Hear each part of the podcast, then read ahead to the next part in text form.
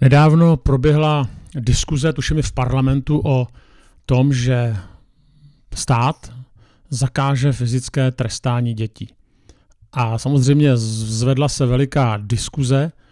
A to, co je pro mě velmi zajímavé, že i mnozí křesťané první, po čem sáhli, tak byli psychologové. Co si o tom myslí psychologové? Já to samozřejmě beru a pokud někdo čtete moje články, posloucháte moje podcasty nebo mě trošku znáte, tak víte, že jsem přesvědčen o tom, že křesťanství a psychologie se mohou doplňovat, že to nemusí být nepřátelé. Někdy ne, ale často také jo. Ale prostě v první řadě jsem křesťan a myslím si, že i my, já nevím, jak jste na tom s psychologií, ale, ale prostě jako křesťané bychom se také měli dívat do písma. A když čteme v Bibli tedy něco o trestu, nebo si tam dáme slovo trest do nějakého to vyhledavače, tak vidíme, že prostě o trestu se v písmu píše a my nemůžeme dost dobře říct, že psychologové to prostě vidějí jinak. No a ten problém je, že v písmu se teda píše i o fyzických trestech. Jo. Přísloví 13.24, kdo šetří hůl, nenávidí svého syna, když to kdo je bije, trestá ho včas. Přísloví 22.15, vězíli v srdci chlapce pošetilo, trestající hůlí od něho vzdálí. A přísloví 29.15 se trošku změkčuje. Hůl a domluva dávají moudrost. Tak už tam není naštěstí jenom ta hůl, ale tam je domluva. Ale bezúzný mladík dělá ostudu své matce. Tak člověk si řekne, no, no, no, pozor, Davide, to je starý zákon, to, to neplatí, to takhle už není. Dobře, tak pojďme do nového zákona, Židům 12, 9. kapitoly, 9. verše teda. Naši tělesní otcové nás trestali a přece jsme je měli v úctě. Nemáme být mnohem více poddáni tomu otci, který dává duch a život? A to nás naši tělesní otcové vychovávali podle svého uvážení a jen po krátký čas, když to nebeský otec nás vychovává k vyššímu cíli, k podílu na své svatosti. A teďka to přijde. Přísná výchova se ovšem v tu chvíli nikdy nezdá příjemná, brž krušná, později však přináší ovoce pokoje a spravedlnosti těm, kdo ji prošli. Tak eh, tedy tolik k těm textům. A teďka co s tím? Samozřejmě to nejjednodušší říct, je říct, že to dobově podmíněný. Tak tím se dá v Bibli vlastně vyřešit všechno, vyházet z toho, co se nám tam líbí, teda vyházet, co se nám tam nelíbí a vlastně tu Bibli pak už ani nemusíme číst. Tak já samozřejmě chápu, že Bible je v něčem dobově podmíněná a kulturně podmíněná, tak to se nevylučuje. Na druhou stranu, než tohle to řekneme, tak eh, je potřeba s ní poctivě pracovat, až teprve potom některé věci vnímat jako dobově podmíněné. Takže nedělíme to příliš rychle, to chci říct. Druhá věc, když přemýšlíme nad písmem, tak je potřeba takhle hledat principy, které zatím stojí. A když se podíváme třeba na ten princip u přísloví nebo u starého zákona, tak eh, ten princip není, jaký nástroj máme používat na to, abychom děti vychovávali. Jo, to znamená, že když je nemlátíte holí, tak nejste dobří rodiče. To je samozřejmě blbost ale je tam princip nadčasový a to je princip trestu. A proč si myslím, že to je princip? Protože jsme božím obrazem, odrážíme boží, obrážíme Pána Boha, imageo Dei, že člověk jako obraz boží, a my vidíme, že Bůh, který je milující, který je otec, tak je zároveň Bůh trestající. My tohle to nemůžeme prostě z Bible vyhodit. A kdo to dělá, tak tu Bibli ohýbá, znásilňuje a prostě není to pravdivý přístup k písmu. My nemůžeme prostě otázku trestu oddělit od Pána Boha. A zároveň eh, nemůžeme od něj oddělit to, že je to Bůh milující. Ale je tam prostě obojí. Náš problém někdy je, že my to stavíme do pozice, je to buď a nebo. Buď je milující, tudíž nemůže být trestající, a kdyby byl trestající, nemohl by být milující. Ale prostě v Bibli to takhle není. A když jsme se teďka eh, podívali na, teda když teďka řešíme i tu otázku tělesných trestů, tak samozřejmě vycházíme z nějakého širšího kontextu a dočetl jsem se dokonce, že některý, eh, že Evropský výbor pro lidská práva mluví, že dě, děti se nemají trestat nebo nesmí trestat, protože tím snižujeme jejich důstojnost a sebevědomí, které hraje důležitou roli při tvorbě jejich osobnosti. Tak určitě to druhé, že důstojnost a sebevědomí hrají důležitou roli při tvorbě osobnosti dětí, ale každého člověka, tak na to můžeme říct, samozřejmě, že to tak je.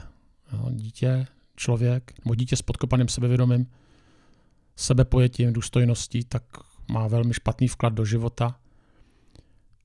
Ale je otázka, jestli skutečně to, že se od ty děti, když je netrestáme, tak jestli skutečně tím jim důstojnost a sebevědomí narostou. Jo, jestli to z nich udělá sebevědomé a důstojné jedince, tím, že nikdy nikdo nepotrestá. Když se díváme na tu antropologii lidskou, no, biblickou antropologii, to znamená nauku o člověku, tak na rozdíl od těch eh, marxistických, ale nejenom marxistických, i osvíceneckých, eh, tedy teorií, Bible nevychází z toho, že člověk se rodí jako nevinný divoch. Tohle je vlastně teorie, s kterou přišel Jean-Jacques Rousseau. Tedy člověk se rodí jako nevinný divoch a to, co ho pokazilo, je příroda a okolí. Jo, samozřejmě on, když viděl ty, to, ty městské podmínky, tak to bylo děsivé, v čem vyrůstaly ty, ty děti ve Francii za jeho, v jeho době, ale nejenom v jeho době. A viděl, že ta krutost, vlastně, která se pak projevovala u člověka, byla v té společnosti e, francouzské, ale samozřejmě nejenom v té. A on říkal, kdyby ty děti se rodily někde na venkově, jako tedy nevinný divoši, no tak by takhle skažený nebyly. Napsal potom knížku Emil, čili o výchově. Jiná věc je, že splodil, já nevím, snad pět dětí a všechny skončily Eh, všechny skončily odložené eh, v, nějak, eh, v, v nějakém ústavu s čím, s tím, že prostě pro takovéto děti nebyla mu příliš šance, že se v životě uchytí. Některé mohly třeba i zemřít hlady. Nevím, jak to dopadlo s jeho dětmi, ale sám Rousseau tedy rozhodně ty principy, které napsal a které dneska patří i určité pedagogické klasice, tak tedy nežil. Ale to nechme stranou. Když se podíváme eh, tedy na tu antropologii Apoštola Pavla, tak on říká, no vím, co je dobré, ale nedokážu to vykonat. A to je náš problém, jo, že člověk jako to ví nakonec, teoreticky, takže trošku toho nevinného divocha v něm je, ale nedokáže to vykonat. A potom, a to je vlastně ta antropologická konstanta, která platí, přátelé, i o vašich dětičkách, doufám, že jsem vás neurazil, v mé nejvnitřnější podstatě, v nejvnitřnější podstatě vašich dětí nepřebývá dobro. A pokud vás to urazilo, tak chci říct, že to platí i o vás, i o mě, o nás všech. Platí to o lidstvu. To znamená člověk, na rozdíl od Loka, který říká, že člověk je tabula rasa, nepopsaný, nepopsaná ta tabule, tak prostě není nepopsaná tabule. Už je popsaná zlem. Někdo tomu říká dědičný hřích, tak eh, abych asi jo, ale v podstatě to znamená, že tedy ten dědičný hřích, že prostě ten hřích jakoby dědíme Adamem. Jo, že v něm se prostě rodíme. A znova říkám, platí to nejenom o dospělých, platí to i o dětech a kdo, kdo máte děti, tak víte, že někdy to teda je úplně jasný. Všimněte si jedné zajímavé věci, že děti se nemusí učit zlé věci. Já prostě, já nevím, kde se to v nich bere, ale předpokládám, že jste jim neříkali, hele, Pepičku lži, když se ti to hodí, nebo odmlouvej, jo, když, aby se posílila tvoje osobnost. Jo, nebo pak, když jdou do puberty, tak se nauč kroutit očima a přepadávat dozadu a nauč se vždycky mít poslední slovo. Jo, tak teda pokud vaše děti tohle nikdy nedělali, tak vám srdečně gratuluju, jste buď to skvělí, anebo vaše děti nejsou normální, ale prostě většinou víte asi, o čem mluvím. Jo. To, je, to je zajímavé, že ty věci učit nemusíme. Jo. No a ty dobré věci ty učit musíme. A teďka nám nestačí jenom, když se to děti naučí. My chceme, aby si to zvnitřnili. Aby to nebylo jenom proto, že tam někde prostě číhá táta nebo máma, když to ty děti neudělají, tak, tak tedy je potrestají, ale, ale aby to bylo prostě jejich součást. No a Bible to nazývá, že je to přísloví 29 úzdou. Jo, že prostě člověk potřebuje nějakou úzdu, která krotí to zlo, které v něm je. A postupně jak roste vývojově, tak je důležité, aby to byla jeho součást. Jo? Aby to, že si někde, když to řeknu, Jinak, že prostě, že, že nejde na černo, takže to není jenom proto, že uh, tedy se bojí revizora, ale protože ví, že to tak je správné. Zároveň písmo předpokládá, že to, co se líbí Bohu, tak se nám často nelíbí a opačně. No a teďka, jak se člověk má naučit to, co je dobré? No a jeden z těch způsobů, a já neříkám, že jediný způsob, ale jeden z těch způsobů je trest. A teďka ta otázka, proč prostě trest? Jo? Znáte ty teorie, že si musíte to dítě přivinout a říct mu, jak je skvělý a obejmout ho a říct mu, Pepičku, to se nedělá. Jo. Prostě zůstaňme teďka na úrovni písma. Jo. Nejsem psycholog, jo. zůstaňme v Bibli. Proč trest, o kterém se tak často mluví a o který i Bůh trest je trestající? Není to nějaká, nějaký monstrum, který čeká, aby nás mohlo klepnout přes prsty, ale prostě trest přichází. Jenom třeba to, že nás Bůh nechá nést důsledky našich činů. Jo? Že prostě nezabrání tomu, aby ty blbosti, které děláme, tak nám nepřinesly žádné následky. A někdy prostě se mluví o trestu. No proč trest? Proč máme trestat děti? No trest v zásadě ukazuje, že se stalo něco špatně. Tak ještě jinak, že ve světě je nějaký řád, a ten řád je někdy daný přírodou, světem, Bohem a také lidmi. Někdy se tak nějak prolíná. A ukazuje, že když ho prostě překročíme, takže je to nežádoucí. A nejenom to, přináší to následky, které jsou nepříjemné. Proto trest. A teďka, takhle to platí ve světě dospělých, že prostě když někdo jezdí v obci stovkou, tak přijde trest. Zase to není žádná ta pokuta, kterou dostaneme, to není žádná výchova, to je prostě trest. Jo. A e, teďka, jak je to s dětma? No v těch textech v písmu, se říkám, v písmu čteme, že když dítě jedná pošetile nebo bezúzně, tak má přijít trest. Ten rodič ho má potrestat. Proč?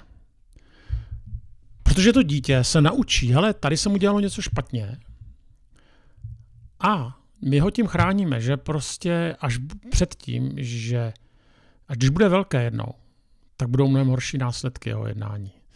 Teďka to dělá ještě milující maminka, tatínek, ale až to dítě bude velké, tak už to nebude dělat milující tatínek, a bude to dělat stát, šéf, a to je horší. A tam to dítě jednou pozná, že následky, které přijdou od toho státu, soudu, šéfa, tak eh, jsou mnohem horší než eh, plácnutí přes zadeček nebo zvýšený hlas nebo nějaký zákaz, který kdysi to dítě dostalo od svých rodičů. Já jsem říkal, že vlastně písmo tam je dvojí, je tam trest a je tam uh, tedy milost. No a teďka se to nevylučuje. Jo? To znamená, samozřejmě ta motivace nemá být strach z Boha, ale z jeho trestu, ale boží láska. A samozřejmě zase tohle to se odráží ve výchově. Zase jsme v té antropologii, jo, kdy to, co se děje mezi námi a Bohem, se pak má dělat mezi rodičem a dětma. To znamená, ten strach z trestu nemá být hlavní motivací chování dítěte. Protože pouhý strach z trestu vede k zákonnictví a přetvářce. Vede to k tomu, že, to, že ty věci dělám, já to neudělám, aby mě nikdo nenachytal a nemohl mě potrestat. Ale v okamžiku, kdy už mě nikdo nenachytá, tak to udělám. A tady to je psychologicky řečeno uvíznutí na jakémsi nižším vývojovém stupni, protože my nemůžeme chtít od tříletého dítěte, aby si jako nějak hlub, hlub, aby si uvědomilo, že to, co dělá, je špatně. V, tomhle, v tomto věku prostě to dítě dobře a špatně odvozuje od toho, jak to vidí jeho rodič, jo, nebo jeho, jak to vidí jeho rodiče. Postupně, až dojde k tomu zvnitřnění si některých těch norem. Uh, ale to, co je důležité, že tady trest a láska a milost se nevylučují. Ale naopak se to doplňuje. Že to, co se vylučuje, je netrestání a láska. Že kdo netrestá, nemá rád. Protože když to zvládneme na výchovu, tak když ten rodič netrestá, tak co říká? No milej Pepíčku, žádné hranice neexistují. Ty seš ta největší autorita, ty si můžeš dělat, co chceš.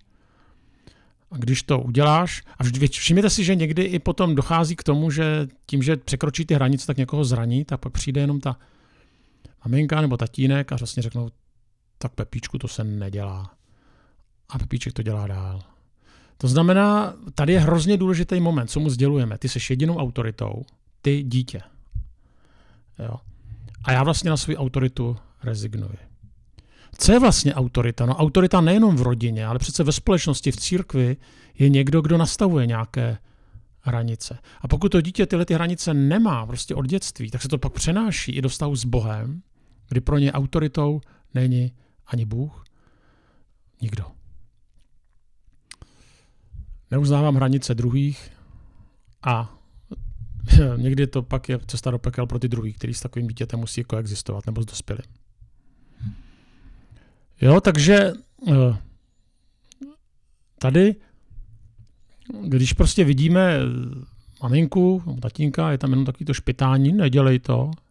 A teďka se nic, nebo, nebo když to uděláš, tak uvidíš a ono se nic nestane, tak to dítě prostě si zvykne na to, že to nedělej to, nebo hele, uvidíš, že to vlastně nic neznamená.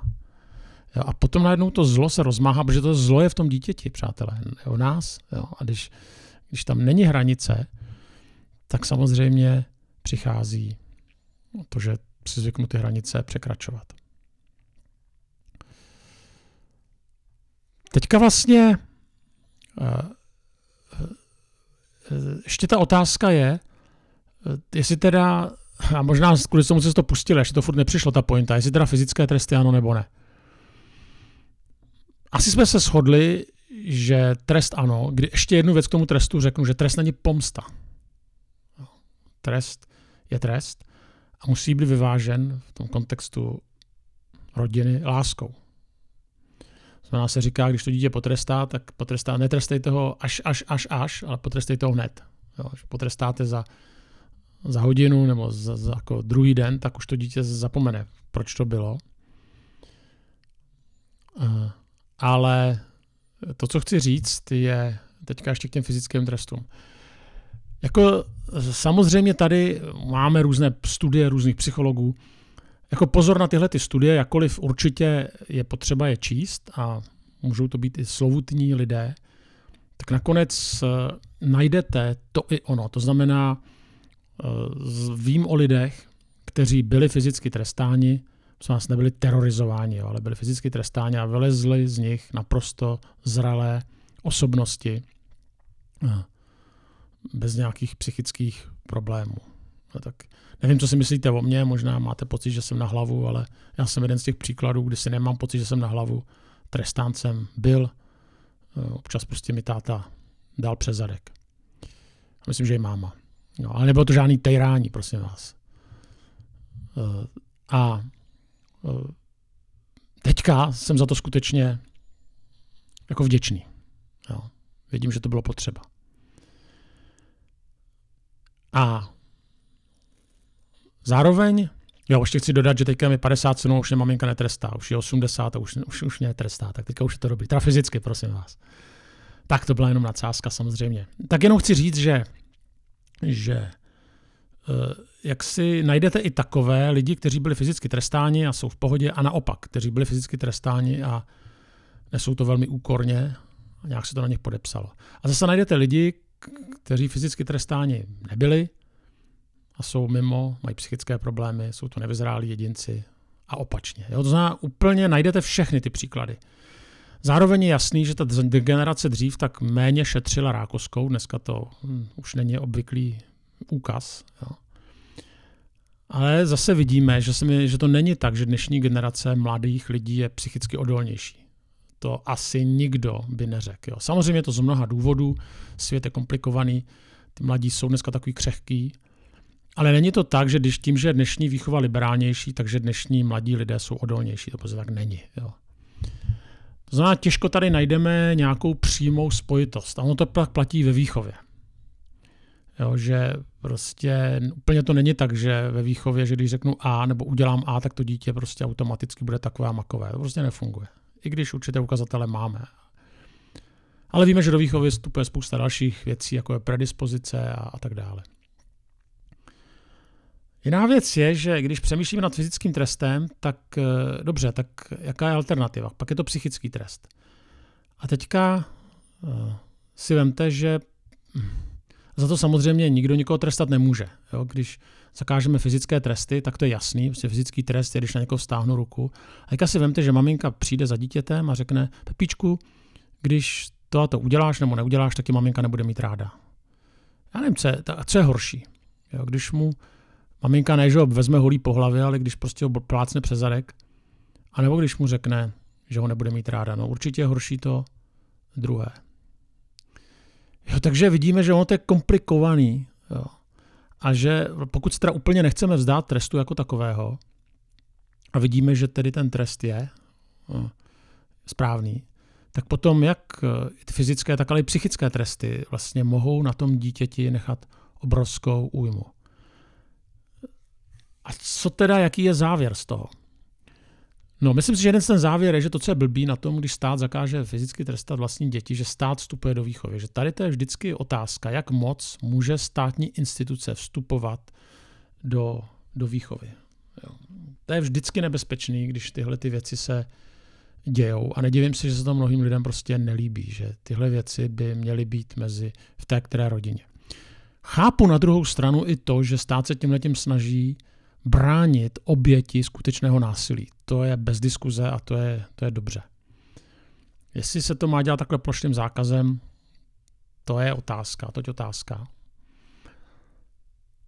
Pak samozřejmě víme, jak je to i zneužitelný, že ty děti můžou prostě, eh, prostě zažalovat své rodiče. Ale to jsou, řekněme, extrémy.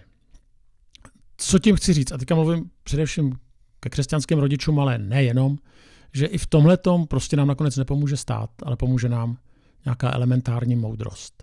Kdy paušálně říct, že fyzický trest nikdy za žádných okolností je špatně. Jo.